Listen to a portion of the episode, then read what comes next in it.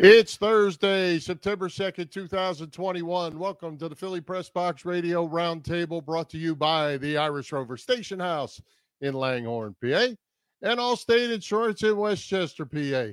I'm Bill Furman. I'll be your host tonight along with my partner, Jim Chet Chesko. And hey, Chet, before we get to sports, we have to take a minute to send our thoughts and prayers out to all that ended up in the path of Hurricane Ida and, and the aftermath. Uh, damage like never seen before everywhere. Yeah, that's for sure. Uh, at least two dozen deaths in the Northeast from that. A lot of flooding. Uh, Philadelphia got socked. So did uh, Bucks County, Burlington County. My immediate area, not too bad, although there were some tornadoes in the area, as you know. Uh, thankfully, you know, not too many lives lost, but still there were some and a lot of damage. Seen some, uh, you know, bad pictures out there. Our buddy Frank got hit. So, uh, you know, hopefully everybody's okay. Yeah, and you know, all the way from Louisiana, all the way up through the center of the country and and to the east. Uh, boy, it was just bad, and uh, you know, so much rebuilding to do, so much work to be done, and uh, so many people out there today already helping others. And heck, that's Yeah. what it's about at this time because you can't uh, you can't do this kind of thing alone. You got that right. Hey, Bill, this is going to be a fast-paced hour. I got to tell you, we got so much going on with uh, you know football starting up, the Ben Simmons news on Tuesday, and the Phillies somehow staying in the race despite injuries to Rhys Hoskins, JT, and Zach Eflin. Hard to believe, Harry. It is hard to believe, but hey, we're going to get it rolling. Uh, the Phillies, speaking of them, they're on the upswing. They won again today. Just a game and a half now behind the Braves. Go figure. I mean, they are an upswing, downswing, upswing. They're on an upswing. Uh, they beat up on the Nationals pretty good. NFL preseason is finished. Rosters are being shuffled on a daily basis. We'll cover a lot of Eagles next week on our uh, season opener. As you mentioned, Ben Simmons, apparently he doesn't want to play here anymore. We'll talk about that a little bit more later. We have our eighth annual Philly Press Box Radio Hall of Fame selections. The fans got it right again, I think, uh, there, Chet. And you know, this is my favorite time of year. It's college football season. We're loaded up again tonight, and I can't wait. You've got those like five or six side-by-side TVs ready to go. I do, I do, and uh, you know, I, I already have the uh, that that other that Ohio team is already on my TV waiting for me to come come Oh, see boy. it. But uh, yeah, I'm excited about college football as always, and uh, we got a couple great guests tonight. One's going to help us uh, cover all of college football, but the Penn State Nittany Lions in particular. That's PennLive.com's David Jones will be back with us, and uh, then we have Lehigh Valley IronPigs broadcaster Pat McCarthy, who made his big league debut the other week, uh, making his first visit to Philly, Philly Press Box Radio. We know T Mac pretty well, and now we're getting to know P Mac. So uh, yeah, good conversation with P Mac coming up. All right. Well, let's go ahead and get this show rolling. Let's welcome David Jones back to Philly Press Box Radio to talk college football. How you doing, Hey, boys? Hey, David. Dave, welcome back. Hopefully you uh, you survived the big thunderstorm and the flooding and the mess we had last night. I gave I gave you some meteorological knowledge there, didn't I, Chet? Yesterday, You did, man. You, You, had did. no idea that was going to come, did you? Oh, I didn't know it was going to be that bad in our area, but it was I know pretty Penn nasty. State meteorologists. I know. yeah, that's right. You got I'm, insiders. I'm kind of a weather geek too. Uh, Well, speaking of Penn State, how about we talk a little football to get it going? Uh, first of all, how weird is it that the Lions are opening with an important Big Ten battle rather than you know Akron or Buffalo or Kent State or some other lower echelon team? Well, they did it last year only because of COVID. You remember they only played they only played Big Ten games, so it was at Indiana right out of the box, and this is about that difficult. Uh, I thought Yeah. Indiana was a very underrated, a really good team, and I, I had them making a move in the East. They did, and um, this Wisconsin team, we're not really kind of we're, we're not quite sure what they have. They had a little bit of a COVID mess last year, more than Penn State did. Uh, they've got a quarterback unlike they've ever had before. Uh, is a second year kid named Graham Mertz. Usually they have those loaves of Wonder Bread at quarterback, you know, Wisconsin. You you remember the electric football game you had when you were a kid and the tin, Oh, yeah. quarter, the tin quarterback who couldn't complete a pass? You know, Yep. and that you just hand it off all the time. That's kind of Wisconsin quarterbacks usually. Graham Mertz is not that. He's got a big cannon arm. Uh, he's a little bit into NIL. He's into his image. He's unlike unlike any Wisconsin quarterback, any of the John Stoccos or uh, Brooks Bollingers or any of those guys. Hmm. Uh, so, but but he kind of had a rough second half of the season. You remember they they they went into uh, uh, Michigan and Illinois and just beat the living crap out of both of them, and then they they fell on some hard times. But I think COVID and some injuries affected that. Uh, both of their wideouts, uh, uh, Danny Davis especially, really hurt them because they weren't around. They both got concussions and they're they're both kind of come back. So we really don't know what we have here. We do know that Wisconsin wants to run the ball, and the irony of all ironies is that their new running backs coach is the guy by the name of Gary Brown, who used to be a Penn State running back and then yep. played nine years in the NFL and was a very good running back uh, for the Oilers and the Chargers and the Giants. He, he gained a thousand yards in two different seasons, almost did it in the third. Um, but they don't have one big feature, one main feature back that they have uh, identified anyway. They've got a kid who's he hasn't even turned 18 yet from Fond du Lac, Wisconsin, oh. who is like 6'2 and 240 and looks like a Wisconsin running back, but he's just a kid. So I don't in- anticipate Paul Chryst to put him in right away. So we could have, uh, of all things, a Wisconsin running back by committee uh, they have a good offensive line, but their tackles have been through some nagging, nagging injuries in camp.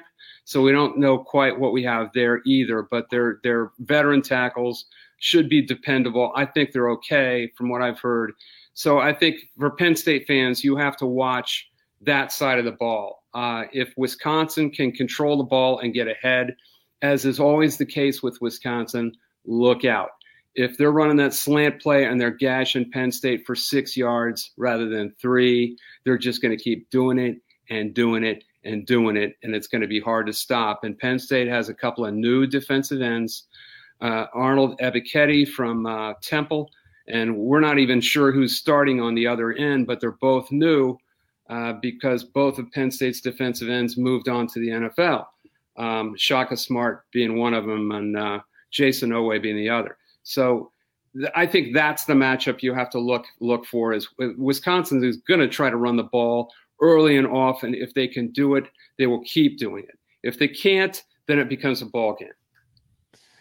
Hey, Dave, for us uh, college football geeks, uh, you know, usually we have to wait till October to put our five TVs up, but uh, college football is starting with a bang here. We have Penn State, Wisconsin, we have Notre Dame, Florida State, we have Alabama, Miami. We have Georgia, Clemson.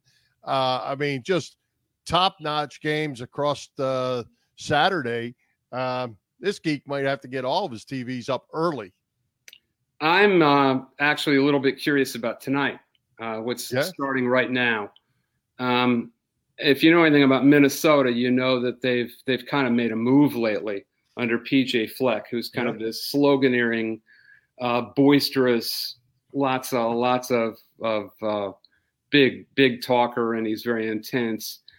And he's opening up with Ohio State tonight at home. Um, I'm very curious to see what's going to happen here because I don't see anyone beating Ohio State or even competing with them. Really, I mean, somebody could surprise them. I, I suppose Penn State has always been unafraid of them under James Franklin, and I think that's impressive. They have played them tough and hard and unafraid, even when they have not won the game. And they've been they've led by double digits in the fourth quarter a couple of times and lost games. Even when they didn't have a very good team last year, they played them hard. They played them tough. Uh, so I suppose they could go into Columbus and win, but man, I don't see anybody else on that schedule. I, I, I don't really believe in Indiana this year. Uh, I don't see anybody in the East really challenging them. So I think you're going to have to get them early with CJ Stroud, a freshman quarterback from Los Angeles. Ohio State recruits all over the country now. They're really the only school in the Big Ten that's a national recruiter. Penn State's trying to be, and to some extent they are. Michigan has tried to be, so to some extent they have been. But otherwise, it's it's Ohio State's on a different level as far as recruiting. Have been under Urban Meyer, still are under Ryan Day, and they've got position coaches who are very very good recruiters too, and developers of talent. Especially Brian Hartline, their wide receivers coach, and I think that's kind of separated them. Uh, so I'm still interested to see what's going to happen tonight. I, am just as just like you guys are. I'm I love the start of the season because there's so there's all these unexpected. You don't know what'll happen. Hey, Dave, Penn State's supposed to have a couple of pretty good wide receivers in Jahan Dotson and Parker Washington. I heard some good things about uh, Keandre Lambert Smith all well. Is that going to be a strength?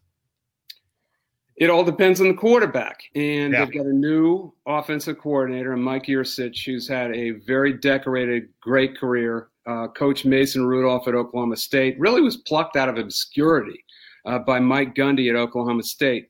He was a he was a coach at Shippensburg. And Mike Gundy was on the internet looking for a new a new cord a new quarterback coach and coordinator, and he plucked them out of nowhere. He was making forty four thousand dollars a year at Shippensburg, and said to him, uh, "What do you think of four hundred thousand? Is that okay?" And, yeah. and and uh, Yurcich said, "Yeah, that'll do. That's okay." Uh, he spent six very good years at Oklahoma State then went to uh, Ohio State, then went to Texas. He really didn't have the wherewithal to run his own shop, I don't think, at Austin, because you you've got a guy you had a guy named Tom Herman there, used to be Ohio State quarterback coach and quarterback whisperer and guru, and you had a veteran quarterback there. And I, am not sure that he had the, the kind of situation like he does now, where I think he can do whatever he wants and call whatever he wants, wherever he wants to call it. But the thing is, Sean Clifford and he have to mesh very quickly. You mentioned they're playing a league game right out of the box on the road after not having played on the road in a real road environment for two years. None of these guys remember probably what that's like. It's it's going to take some getting used to. You remember even Joe Moorhead and Trace McSorley. They needed a few games. They didn't really hit their stride until the fifth game against Minnesota, and they were behind in that game. They had seven points in the middle of the third quarter before they started to, to really mesh. So it takes time usually with a new coordinator and a veteran quarterback. Um, I don't know if they have the time. I mean, they don't have the time. They're going to have to try to hit it right out of the box. Jahan Dotson's a very good receiver.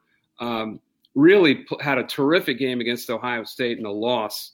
Um, uh, really, really kind of abused uh, their their cornerback, who was supposed to be a uh, a terrific All America cornerback, and and and really kind of played him off his feet.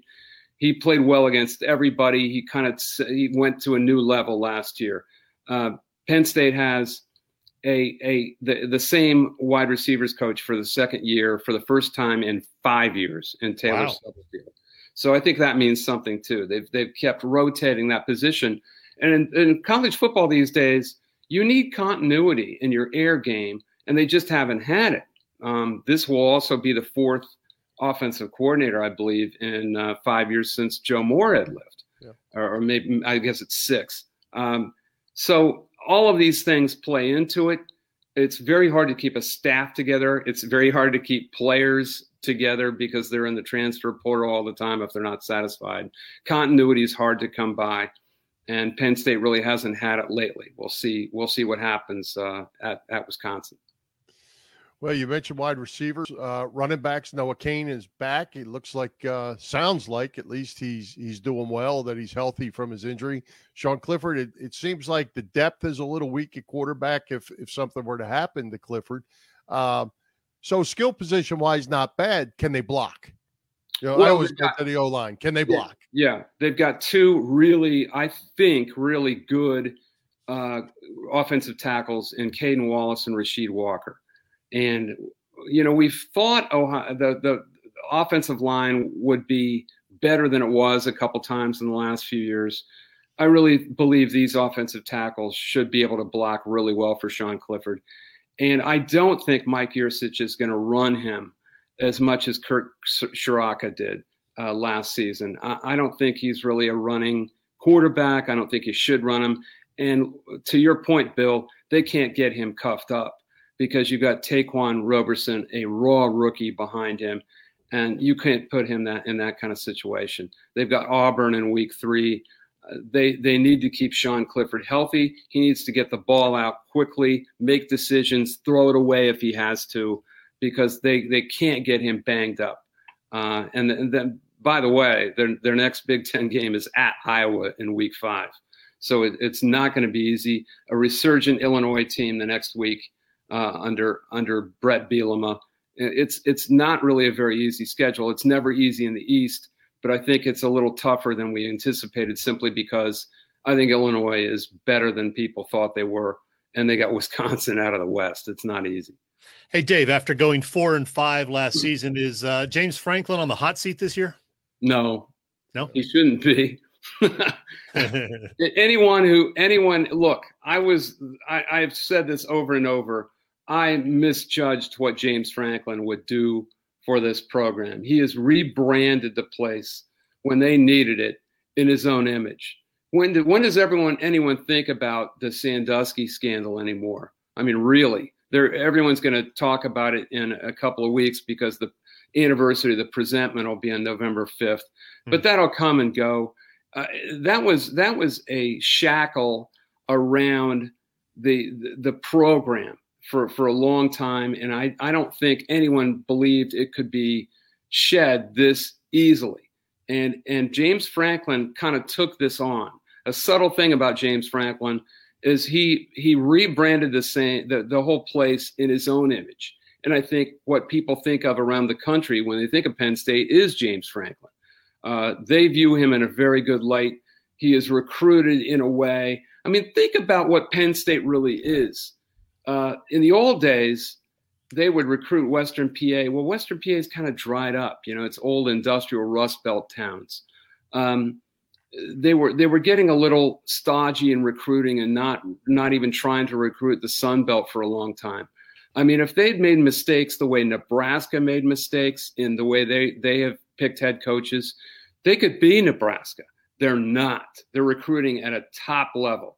They're right now judged to be the number one recruiting class in 2022 by 24/7 Composite, the number one in the entire country.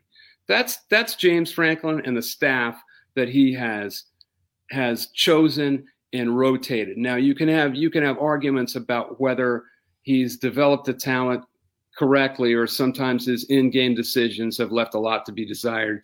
I'm the first guy who has given him trouble about that because it's true. He blew the Indiana game last year. Yeah. He did. But but I think he's a smart guy. He's a bright guy. He presents a good face to the program to kids around the country. And buddy, recruiting is the lifeblood of the program. If you've got talent, you always have a chance. And Penn State has talent. And if they didn't have James Franklin, they very well might not have.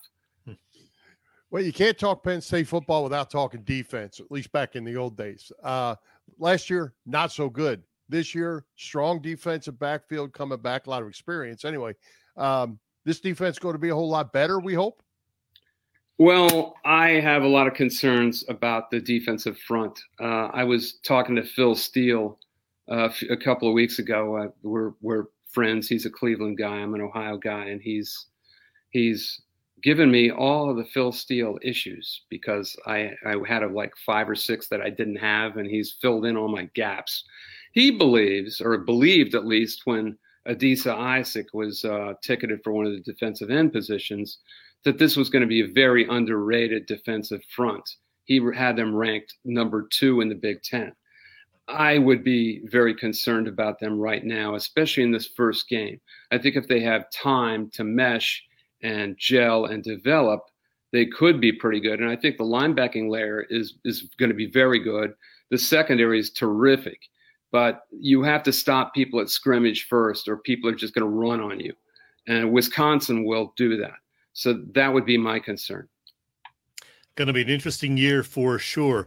Hey, I want to ask an Eagles question. Miles Sanders, of course, in his third season now with the Birds, a former Nittany Lion. Uh, just like he did last year, he's apparently having a tough time catching the ball uh, during the training camp part of the year. Uh, he, did he have those issues at Penn State? And what's the outlook for Sanders and the Birds this season? You know, he followed Saquon Barkley and that's Yeah. not really quite fair.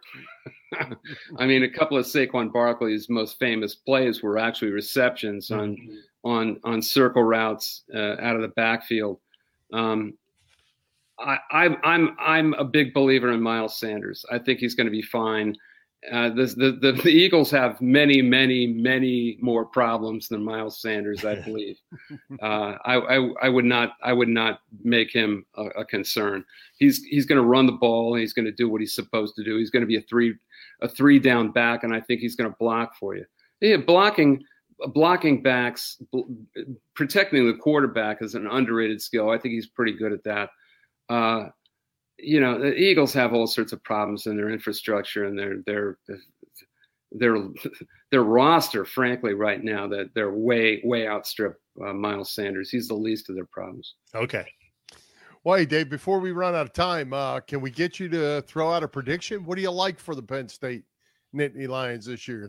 I think they're going to have a. I think they're going to have a pretty good season, a nine and three season. But I think it's a lot to ask for a brand new coordinator. Like I said, Joe Moorhead and McSorley. It, it's a kind of a mesh, you know, the quarterback and the coordinator.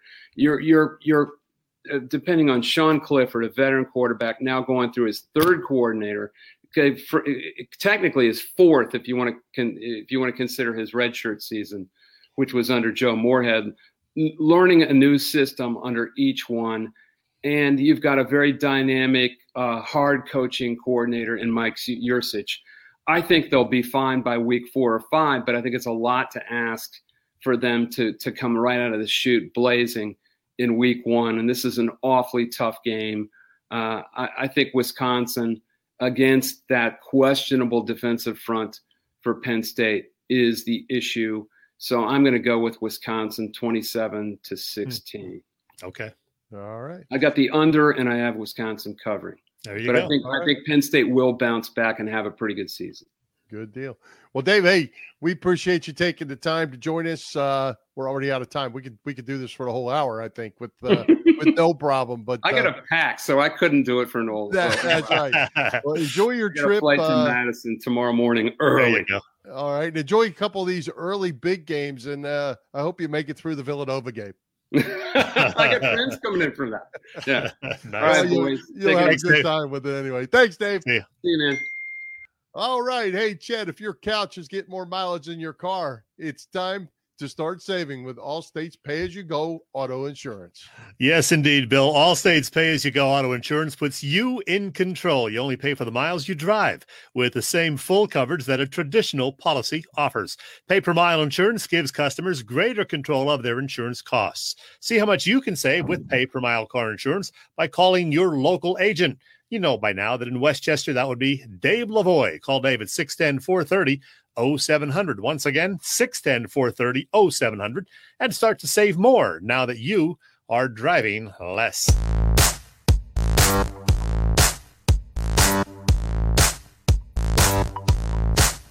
Hi, football fans. This is Merrill Reese, and you're listening to Bill and Chet on Philly Press Box Radio. It's good.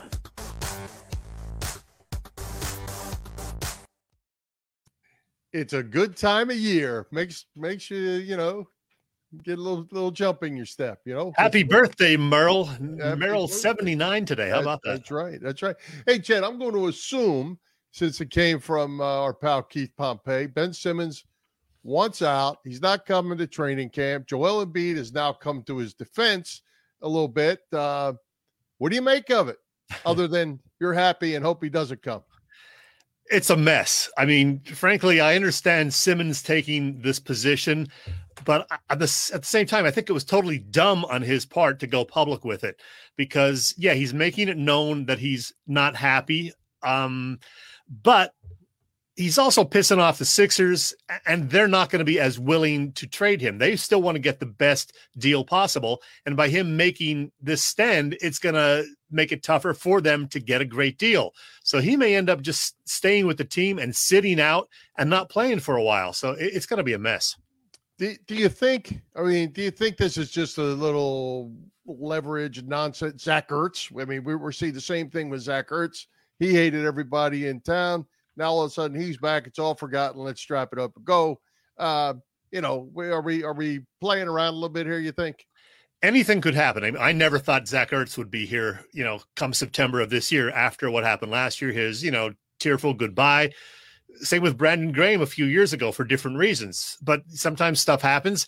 Uh, but I, I, think there's about a 2% chance, maybe 1.5% that Simmons is back and playing again in November with the Sixers.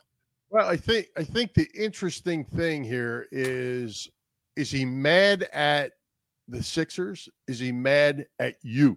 Is he mad at the fans? Is he mad at the people that he thinks don't love him anymore and thinks his toes don't stink or whatever that old saying is? he's mad at the Sixers fans for one thing, but he's also mad at uh, I think Doc Rivers and Sixers brass because Doc Rivers, you know, what asked is Ben Simmons the point guard for this team going forward? Doc kind of hesitated and said, "Yeah, I don't know, I don't know," and he, he got his feelings hurt. He's 25 years old. I mean, he was babied over in Australia.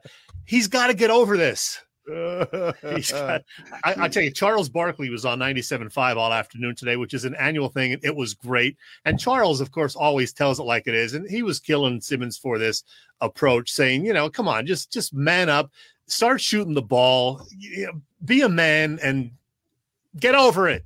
You're, you're not going with the touchy feely thing anymore with Ben Simmons. no, not at no. all.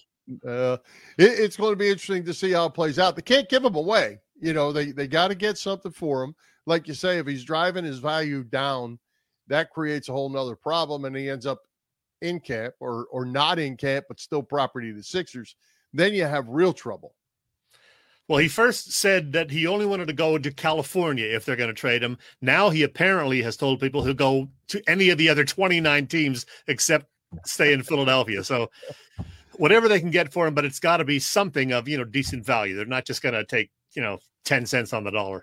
Right. Well, and, you know, I led into this with, uh, you know, that it, I'm going to assume it's true because it came from Keith, but, uh, you know, anybody can write anything and people want to want to believe it. So, um, you know, and the same is being said, a lot of negative things being said about Carson Wentz uh, right now in Indianapolis. And I happen to know somebody that's uh, in Indianapolis that says it's none of it's true. It's just hmm it's just noise out there, you know, people making noise. So, uh, eh, we'll see what happens.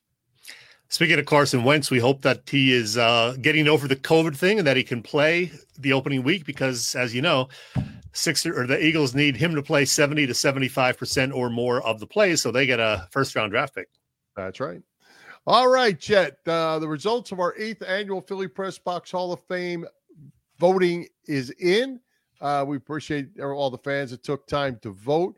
Uh, again, I think they got it right. Uh, remember, the fans voted for five of the 17 on the ballot. The top three vote getters automatically got in. Then you were going to pick one, and I was going to pick one. Well, uh, we had a tie.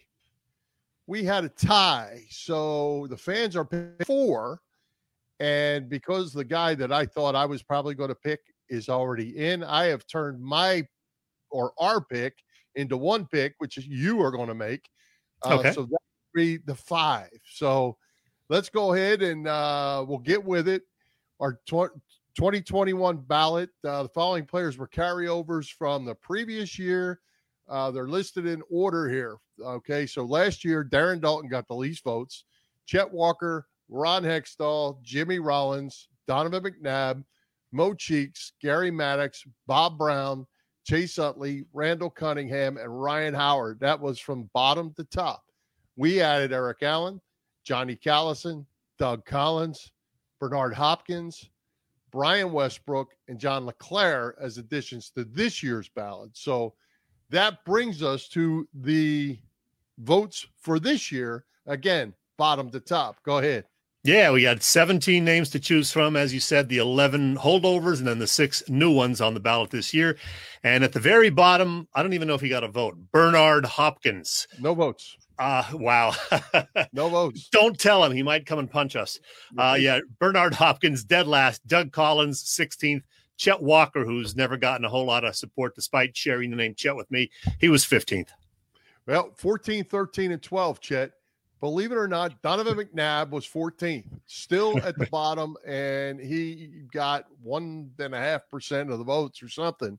Uh, just no love for McNabb ever any year. I think it's probably the fifth of the eight years he's been on there. I I think. Uh, Gary Maddox was next. Darren Daulton was next. So that gets us to 11. Yeah, poor Donovan. Uh, number five, always in the bottom five. That's just the way it goes. All right. Number 11 was Ron Hextall in your top 10, but still not going in. Bob Brown, the boomer. And then we had a tie for eighth and ninth, Johnny Callison and Jimmy Rollins. So they were eighth, technically tied, and uh, still not in the top five and not going in. Nope. And that gets us to number six because we had a tie. So that makes it six and seven. So tie for six, Mo Cheeks and a basketball Hall of Famer, and Chase Utley is on the outside looking in. All right. Now, our top five, which doesn't guarantee anything unless you're in the top three. Number five was uh, a first timer to the ballot this year, the former Eagle DB, Eric Allen. Eric Allen. And now that gets us to the tie. Uh, and interesting, too, uh, Randall Cunningham and Brian Uh, Randall never has gotten a whole lot of love, a little more than McNabb, but never a ton of love. But he got it this year. So Randall Cunningham and Brian Westbrook tie for third. They are both in. Yeah, we just saw Randall, and there's number 36, Brian Westbrook. So, congrats to those two great Eagles. They are going into our Hall of Fame.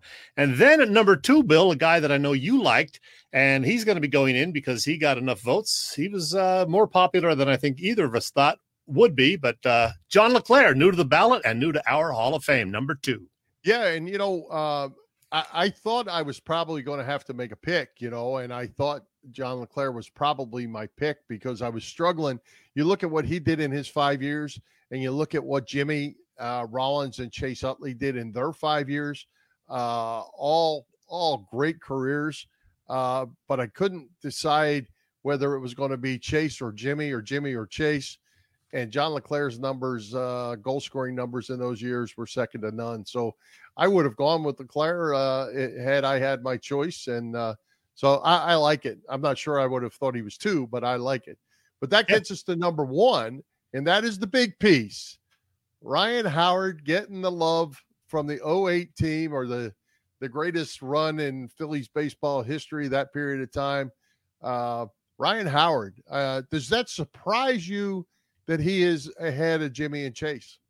No, not really, because uh, he was just out of the top three last year. I think he came in fourth or fifth, and you know we didn't put him in. So uh, no, he's he's always been you know pretty popular. He he occasionally got booed when he struck out, swinging at those outside pitches, but I think he was always a very popular guy with the fans, as were uh, um, Rollins and Utley. But I got to be honest, I voted for the big piece to see yeah, yeah. Well, I did too, and uh, you know, I, I, think the thing that uh, i was a little surprised with with Ryan is because after he got hurt there at the end and he struggled through those last couple seasons, uh, yeah. the fans kind of turned on him a little bit, I think, and uh, he was the last kind of the last man standing out of that group, and uh, it didn't really end well for him.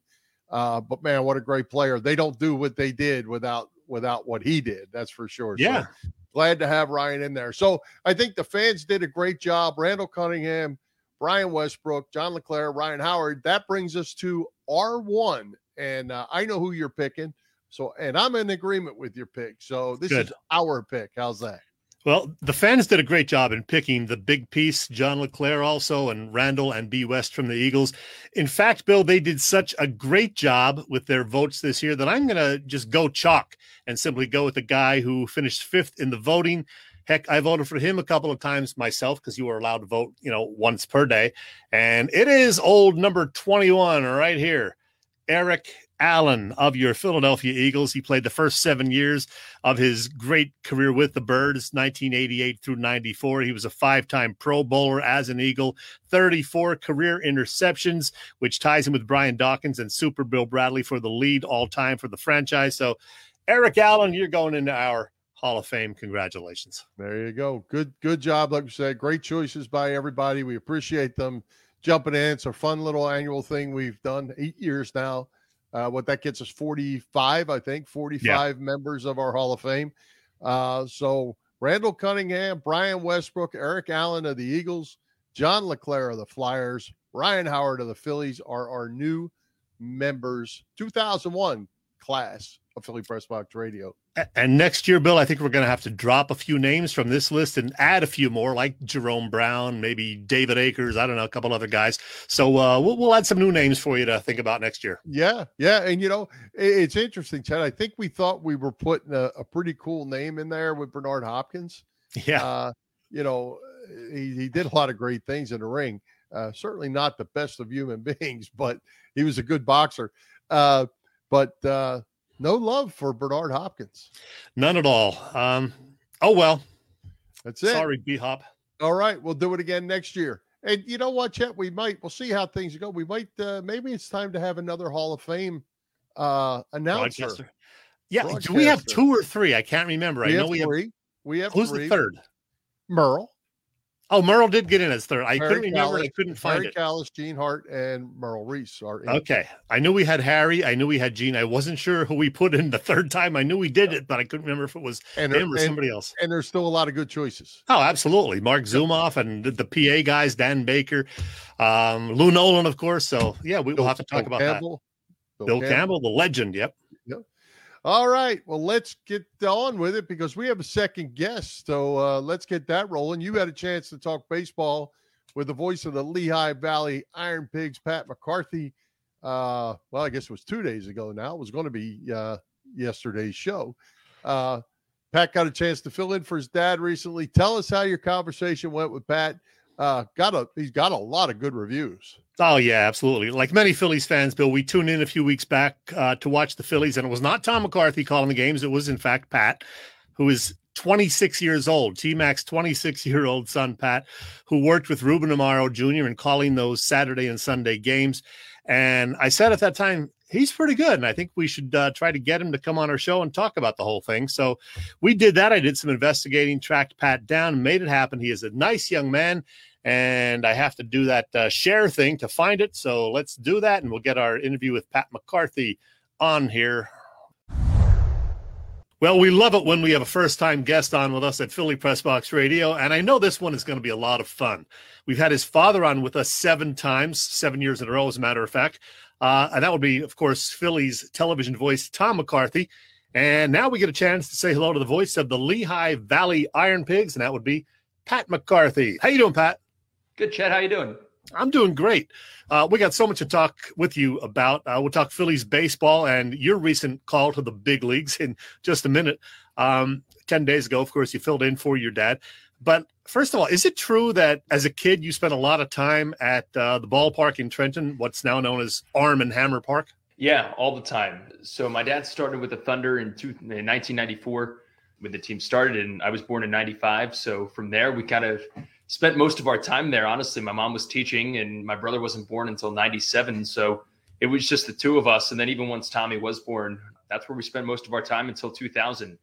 You know, before we started playing little league and went to school and stuff like that, we we'd go to the ballpark, sit on his lap, listen to him wreak havoc as most three to five year olds do. And uh, it, I wish I had more memories of it. Obviously, we have a ton of pictures and stuff like that, which has always been cool to look back on. But yeah, we spent a lot of our days at uh, you know, watching the Thunder play in those early years. That's about the time I met your dad as well, 94, 95. Um, I know you were a ball player. You played up through your junior year at the College of New Jersey. How good a player were you? Oh, not very good at all. Uh, no, so I was. It was interesting. So I was a first baseman my entire life. I, I caught up until probably about my freshman year of high school, and my knees just didn't allow that anymore. Hmm. So I uh, I moved over to first base, first base, and I wasn't a very good first baseman. And then around when I was a senior in high school or so, I started messing around with my throwing partner, and I would drop down to throw a sidearm just to mess with him to see what would happen. And I realized that I could throw it pretty well, and that I had a little bit of you know movement on it. So I went to my Legion coach that summer. I said, "Hey, I, I can pitch. You know, I can throw sidearm." He's like, "No, no, no, you can't. You can't do it." I'm like, "I'm like, no, I can't, I promise." So it was like a random Saturday afternoon, and uh, he let me throw a bullpen session. He was like, "You know, you're messing with me right now, but but I'll let you do it." Hmm. So I went out. I threw one game. Uh, it went well. I went to Syracuse University for my freshman year of college. Tried out for the club baseball team there. Made it as a pitcher. and uh, and then just kept working on it to transfer to TCNJ and got an amazing opportunity to play two seasons there. ERA at zero. We're not going to talk about the uh, the total appearances made because that's just you know that's just logistics, and we don't need to uh, we don't need to get into the details of it. But yeah, it was it was an incredible experience. I mean, getting a chance to play college baseball for two years, it allowed me to meet some amazing people. Some of my best friends for life are from that team and uh, yeah, it, it, was cool. And now, and now I'm a, and now I'm a pitching nut. So every time a uh, ah. a side armor comes in, I can, uh, I get a, I get a little bit, a uh, little bit extra happy. I bet. So your first real broadcasting job, I guess, was in 2017. You got to call a couple of innings of numerous games for those Double A Reading Fightins, working with Matt Provence. When and how did you end up in Lehigh Valley then? Yeah, so Matt was my my boss in Lehigh Valley that first year. Mike Ventola, who's my partner now, uh, was the voice of the the Fightins okay. in 2017. And yeah, he um, you know, they they took me in as as an intern that year. I hadn't called any baseball besides for maybe two innings of a Thunder game in the summer of 2016. I had already started calling Princeton basketball at that point, and yeah, so I, I, knew I wanted to get into minor league baseball. My playing days were done my senior year of college because I hurt my back, so I knew there was no shot of me playing anymore. I sent out emails all over the place. I was ready to either go out to the, the Northwest League for short season or the Midwest League, wherever. Uh, and you know, I went down to the winter meetings in 2000, the December or January of that winter, and you know, met up with some people, sent the emails out, and you know, they were kind of revamping their media relations position at that point, and you know, they gave me the offer to serve as basically their number three behind you know Mike and and Greg Caserta. And those two were amazing. They've become two of my closest friends to set me up for broadcasting. I was doing maybe one to two innings a game. I really wasn't doing a ton. I went on one road trip and then 2018 came and, and the Iron Pigs were kind of doing the same thing that they were going to revamp their media relations department and change their media relations internship into more of a combo with broadcasting. So when that happened, you know, I interviewed with Matt and he said, Is this something that you'd be willing to do? Can you take on a full time media relations internship while also balancing broadcasting duties? And I said, That's basically what I was doing all year in Reading anyway. So we were able to make it happen, and I came on as Matt's number two in that summer of 2018. Uh, and then Matt, after serving as the voice of the Iron Pigs for the first 11 seasons, decided to take a job uh, in in college athletics. And you know, Mike Ventola then came in. They revamped the you know the broadcasting role again and decided to make it a seasonal position. And Mike took on a full time role as the media relations and uh, representative, and I was the, able to take on the role as as the uh, number one broadcaster in 2019. You mentioned uh, Princeton basketball, and how much fun was it in 2018 calling the game with your dad? Yeah, it was uh, it was an incredible experience. You know, it's one that I don't know if we'll ever, you know, truly have an opportunity to do again. Um, you know, Princeton came to us with a about a, two weeks beforehand with the with the option, and uh, you know, we both considered it. We, I think at first we were all like, we were both like, yeah, you know, how's this going to work? Like, what are we going to do with it? And it ended up being such an incredible experience. One, one that will, you know, we'll never forget.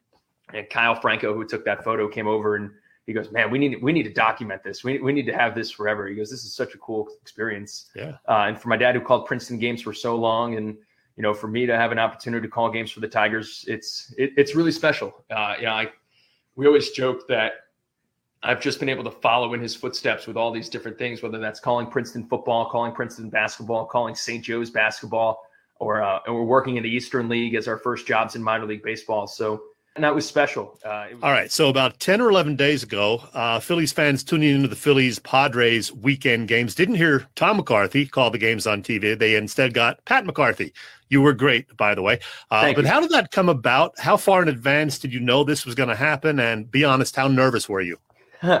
yeah. Uh, so about two weeks beforehand, uh, you know, obviously I knew my, my dad was going to be missing games for, you know, for the football season. And, and I just really wasn't sure what was going to happen. I had received a call from, uh, you know, from the folks at NBC Philly asking for, you know, a copy of my website. So that way they could, you know, review some of my tapes and stuff like that. So I'd sent stuff to them prior, uh, just for feedback and stuff like that. So, so I knew there was a shot. Uh, you know, my dad didn't really know. I didn't know. He and I had conversations just to kind of, you know, think about what it would be like and what the opportunity would be like. And then uh, the Friday beforehand, uh, we were down in Ocean City and uh, we were vacationing with our family. And Sean Alexiak from NBC Sports Philadelphia gave me a call and and asked if it was something that I'd be interested in. And uh, obviously, my answer was yes right away. Of course. But uh, yeah, it, it, was a really cool experience. So I knew I, I knew definitively a, a week out.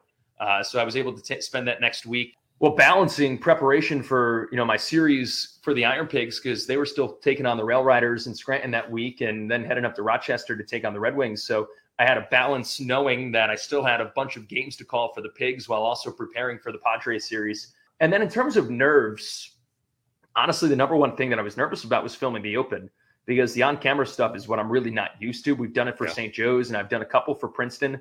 But other than that, you know, I'm a radio broadcaster for baseball. We don't ever do on-camera stuff really, besides maybe a stand-up here or there for a promo. So that that was the number one thing in terms of nerves. Uh, and once we knocked that out, it was just 8:40 came. It was time to throw the headset on, and Odubel hit the first, you know, the leadoff home run. From there, we were off and running. It was probably the best yeah. thing that could have happened, honestly, just because it allowed me to let loose and then just be able to call the game from there. And your first game was certainly an interesting one. Aaron Nola, perfect for six innings. Did you think you might be seeing some history in the making? Your your first night as a big league broadcaster. Yeah, so it was probably around like the fourth or fifth inning when my phone started really blowing up. Uh, I had it on do not disturb, so I really wasn't looking at it too much outside of text from our, uh, you know, Carl Graber, our statistician, who was you know feeding me information during the night. So I was trying to you know stay disconnected as much as I can from people outside, you know, our little studio, just so I can focus. But yeah, at that point, my phone started blowing up. And like I said, I'm a pitching nut. So all of my buddies from college were all texting me because they know how much I love pitching duels. And uh, it, it, was special. Aaron was really good that night. It's unfortunate that didn't come away with the win. But yeah, it was probably around right after the fifth or sixth inning that I was like, all right, yeah, I got to be prepared now because this, you know, something special is happening right now. Yeah, and you and Ruben Amaro were great together, by the way. So uh, again, yeah, congrats on that. All right, so the Phillies, Pat. Full disclosure, we're taping our little chat on Monday, and as we speak, the Phils are four and a half games behind the Braves in the NL East. The schedule is friendly for the Phillies, but that doesn't guarantee anything. Of course, we know that uh, they're on the road right now, where they've struggled in the last few years. They've been dealing with a lot of injuries. What do you think of this team? Do they have a shot, especially considering those injuries, Rhys Hoskins and whatnot? Yeah, yeah. Obviously, Reese and Eflin is is a, is a huge loss for this team, but I mean, yeah, I, they're still in it, so they still got a shot. You know, what is it, four and a half back at this point, and right. four games out of the wild card. Anything can happen. You know, you do have a favorable schedule, but as Joe Girardi said on the West Coast road trip, he's tired of hearing about that because it doesn't matter if you don't win games. So, you know, they're going to go down to Washington, and hopefully they can come away with a couple of victories and yeah, I mean, the road's obviously been a difficult spot. They've been really good at home this year when you look at the splits. So I still think they have a shot. I still think they have an opportunity. I think this was a big homestand, being able to take three or four from Arizona and kind of bounce back after that tough uh, trip to the desert. So, yeah, are, are the odds in their favor? Probably not, but they still have a shot. If they hit, they obviously have a shot. And I still like the starting rotation. Obviously, you have to find a spot right now to fill Eflin's, but in my opinion, the four of the five that are in there right now, especially if Ranger continues to throw the baseball the way he is, mm-hmm. Kyle Gibson's been everything you could have asked for him, and mm-hmm. you know Zack Wheeler's obviously a you know potential Cy Young winner for this year, and and Aaron at any point can be the ace that you know he can be, and we saw it in San Diego. So I, I think this team is in good shape. I just think that you know obviously it was a tough swing. The Braves are a really good team, so you know the Braves have a tough schedule coming up. You know the Yankees did them some favors as they were able to. Uh, you know, win some games. But other than that, they're to have to catch Atlanta. And, you know, they have another opportunity to play them this season. And that's to be a huge series when that time comes. Hey, one criticism, and it's a major concern, frankly, is that the Phillies farm system is not exactly filled with great prospects. The opposite, in fact. As a broadcaster for the Iron Pigs, who are 10 games under 500 as we speak, you would know better than most. Are there any legitimate prospects either there or at Reading? Well, I think Bryson Stott is absolutely a legitimate prospect, and after after having a tough month of July when he came up from Jersey Shore, he's absolutely tearing it up in August, and he's being he is hitting like the first round pick that they expected him to be uh, when they drafted him in 2019. So I think Bryson shortstop, Stott's right? a guy, shortstop, yep, yeah. play a little bit of second base as well. So I think Stott's a guy that the Phillies are obviously really high on, and fan should be high on him because I mean, he can hit the baseball. He's only made six errors this season as well, and I think that's a huge sign that he can go and glove it as well. Because Didi only has one year left on his deal, and then you know maybe Stott follows in after that. Uh, you know, Mick Abel down in in in uh, Clearwaters is another guy. I know he's hurt right now, but he was throwing the baseball really well uh, and still just 19 years old. So the poise that he has, I had a chance to talk with him uh, back in May, uh, and I was so impressed with him. Just his poise, his demeanor. So I think Abel's going to be really good. I know he's a couple of years away. And then when you look in Lehigh Valley, you know, we have all four first round picks here from 2014 till 2018 now with Randolph, uh, Moniak, Haseley, and Bohm all playing in the Iron Pigs lineup, which is exciting because you get a chance to see them. And, you know, Cornelius Randolph is a guy that when his first season in AAA was the player of the month for the month of May and then was sidelined for an injury in all of June, all of July, and now most of August. So he's just coming back.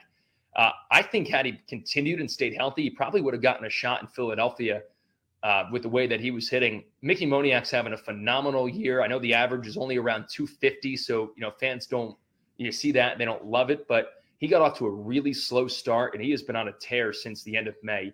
So Moniak, I think, has proven that he needed this season in AAA. I think a lot of guys uh, that missed last year went right to the big leagues have shown that this season in AAA is really important.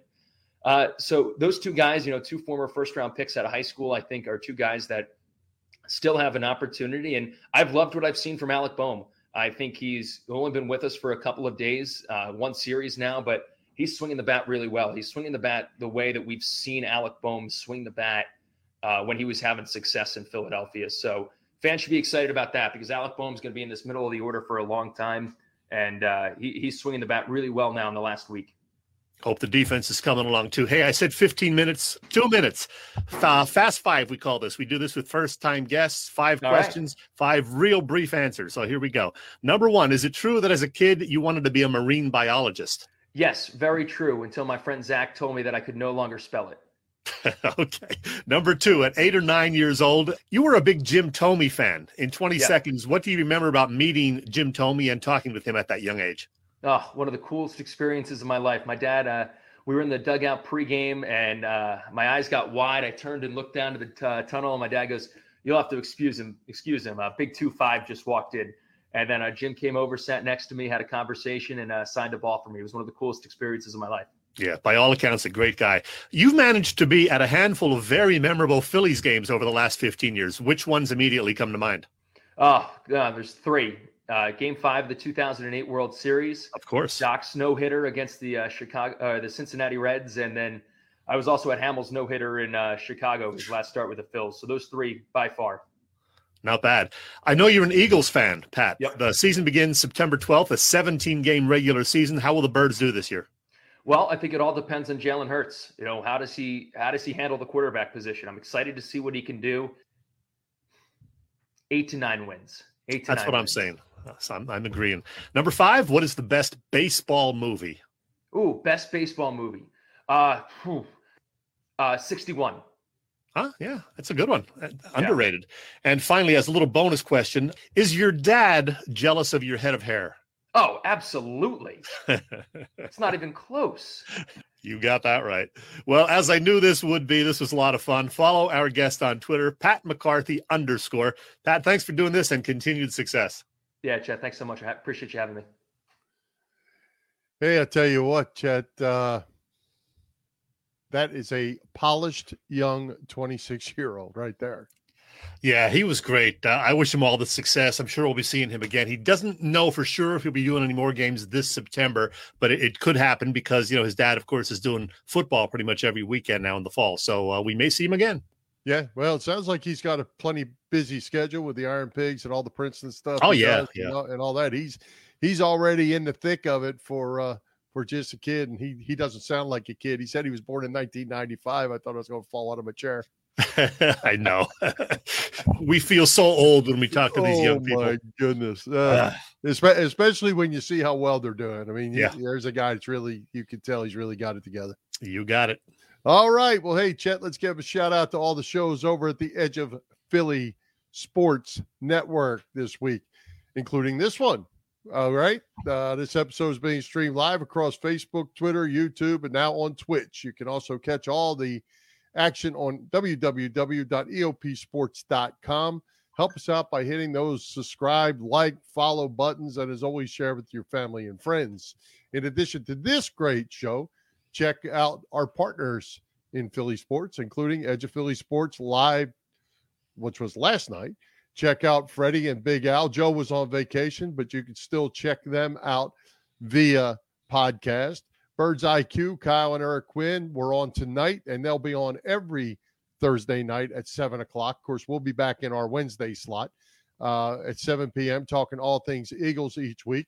And the Patterson Avenue Fanatics every Saturday morning at 9 a.m. Wake up and have breakfast with the gang TK, Marks, James, Dave, Paul, and Damon and get your Philly sports talk on. Like I said, if you miss a show, no worries. Grab the podcast on all the major platforms that are out there. And Chet, don't remember or do remember, um, stay up to date on all Philly sports by visiting ELPsports.com. Subscribe to the weekly newsletter. You can sign up there. And uh, every Friday, it shows up in your email box about 10 a.m. or so. Yes, it does. All right. Hey, great guest tonight, and David Jones and Pat McCarthy, who is coming to Philly Press Box Radio next week as we get ready to kick off the NFL season.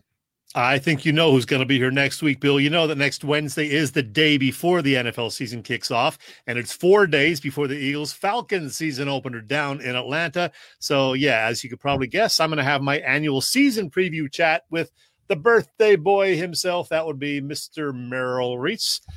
45 seasons now. This is number 45 that he's doing Eagles play by play. Always great to. Excuse me, to talk to Merrill. Plus, we're going to have a visit from our buddy Bob Vetrone, Boop.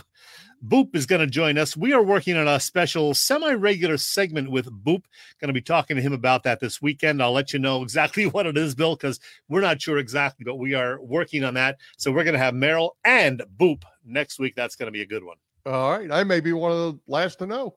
Yeah, uh, I don't know yet either, but Boop said he's up for anything, so I'll keep you in the loop. All right, good, good deal. Looking forward to it, and uh, we know we know Merle will be great. That's for sure. So, yep. um, we have a note, Chet. Let's just jump over here right quick. Robbie Ellis just sent something. Uh, don't know what happened to Facebook Live. Do we know anything about that? I do not know. I'm not sure haven't seen any other notes. so Robbie, we'll check it out and see what happened if it's our end or or what happened. But yeah, our, our my friend Jane said she had trouble connecting at first, but uh, I think it might have been an error on her part because we already had you know some people watching and commenting. So I don't know. Could be gremlins out there, but who knows? We'll check it out. All right, one final break, Chet. Uh, let's thank our friends at the PPCC 118 Razz Room. They post great sports memorabilia on their Facebook page so people can Take a chance of winning something they may not be able to afford or have access to. All items come with certificates of authenticity. They continue to run out great autograph memorabilia from all the Philly teams and more. They changed some things up. The very popular mystery boxes and Razzes with just 11 lines available. So your chances of winning are 1 in 11. Great odds. Check out their Facebook page. Like them or follow them. It's PPCC 118 Razz Room. That's right. PPCC 118 Razz Room on Facebook. So, Mr. Chesko, we are actually kind of on time almost. Do you have a parting shot tonight? We're actually going to run a couple of minutes late, Bill, because uh, yeah, just a couple odds and ends. Nice to see the Flyers and Sean Couturier getting together. He's getting a new deal, eight years, sixty-two million. That's a bargain these days. Joel Farabee gets an extension as well. Also, whether you love him or you hate him, congrats to Howard Eskin, who just completed or celebrated his thirty-fifth anniversary of his very first sports talk show at WIP. He's still there, and Sports Talk Radio, as we all know, is thriving and something that is here to stay. Oh, 50 years ago on Wednesday, Bill, something happened in Major League Baseball for the very first time, and it wasn't even intentional. Those Pittsburgh Pirates, who were managed at the time by Danny Murtaugh, they put out an all black and Latino starting lineup in the game against the Phillies at Three Rivers Stadium. It was the first time that ever happened. Richie Hebner and Gene Alley were nursing injuries, and first baseman Bob Robertson was given the day off. So uh, it turned out they had an all Latino lineup, and Latino and black. Uh, it was about the third inning when Dave Cash, who played third base, by the way, that day, said to one of his teammates, Damn, we got all brothers out there. And he was right. It was a bit of history in the making. And oh, by the way, the Pirates beat the Phillies 10 to 7 that night. And speaking of 1971, Bill Furman, I'm going to ask you, because I know you can do it, I'm going to ask you to identify these four guys in this picture right here from 1971. They are Baltimore Orioles. Go that, ahead. That would be Jim Palmer, On Dave right. McNally, Mhm. Mike Cuellar is on the left, and um, Jim Palmer, Dave McNally. Uh, Number drawing a blank. 37. I'm drawing a blank. Uh, Initials PD. Pat Dobson. Pat Dobson. Yep, Pat they were Dobson. the four 20 game winners in 1971 for those Baltimore Orioles, who my friend Denny would remind me ended up losing to the Pittsburgh Pirates in the World Series anyway. But we are never going to see that again, Bill. We probably never see three 20 game winners on one team in one season, let Oh, alone four. one. Yeah, I know. You don't see that often, even so. History 50 years ago, four 20 game winners for those Orioles. That's all I got, Bill. Wrap it up. All right, let's wrap it up. Uh, let's thank tonight's special guests, David Jones and Pat McCarthy, our sponsors, the Irish Rover Station House, Bob Sullivan's LikeYourAge.com, PPCC 118 Razz Room, and Dave Lavoy of Allstate Insurance in West Chester, PA. For Jim Chetchesko, this is Bill Furman. We hope you enjoyed the show. We'll join Philly Press Box Radio next Wednesday, September 8th at 7 p.m. Yes, sir. It's September quickly. You can see us live on Facebook or listen through our website, phillypressboxradio.com, on blogtalkradio.com slash Philly Press Box Radio, on Google Podcasts, as well as Apple Podcasts, iHeartRadio, and all the others. And Chet, for everybody out there that uh, is having struggling through this week with the with these storms, uh, all the best to you, and reach out for help if you need it. There are many people out there that will uh, lend a hand. That's what Mhm. that's what it's all about uh, at this time when people are struggling a little bit. So don't be afraid to do that, and uh, all the best to everyone. With that, high hopes, Philadelphia sports fans.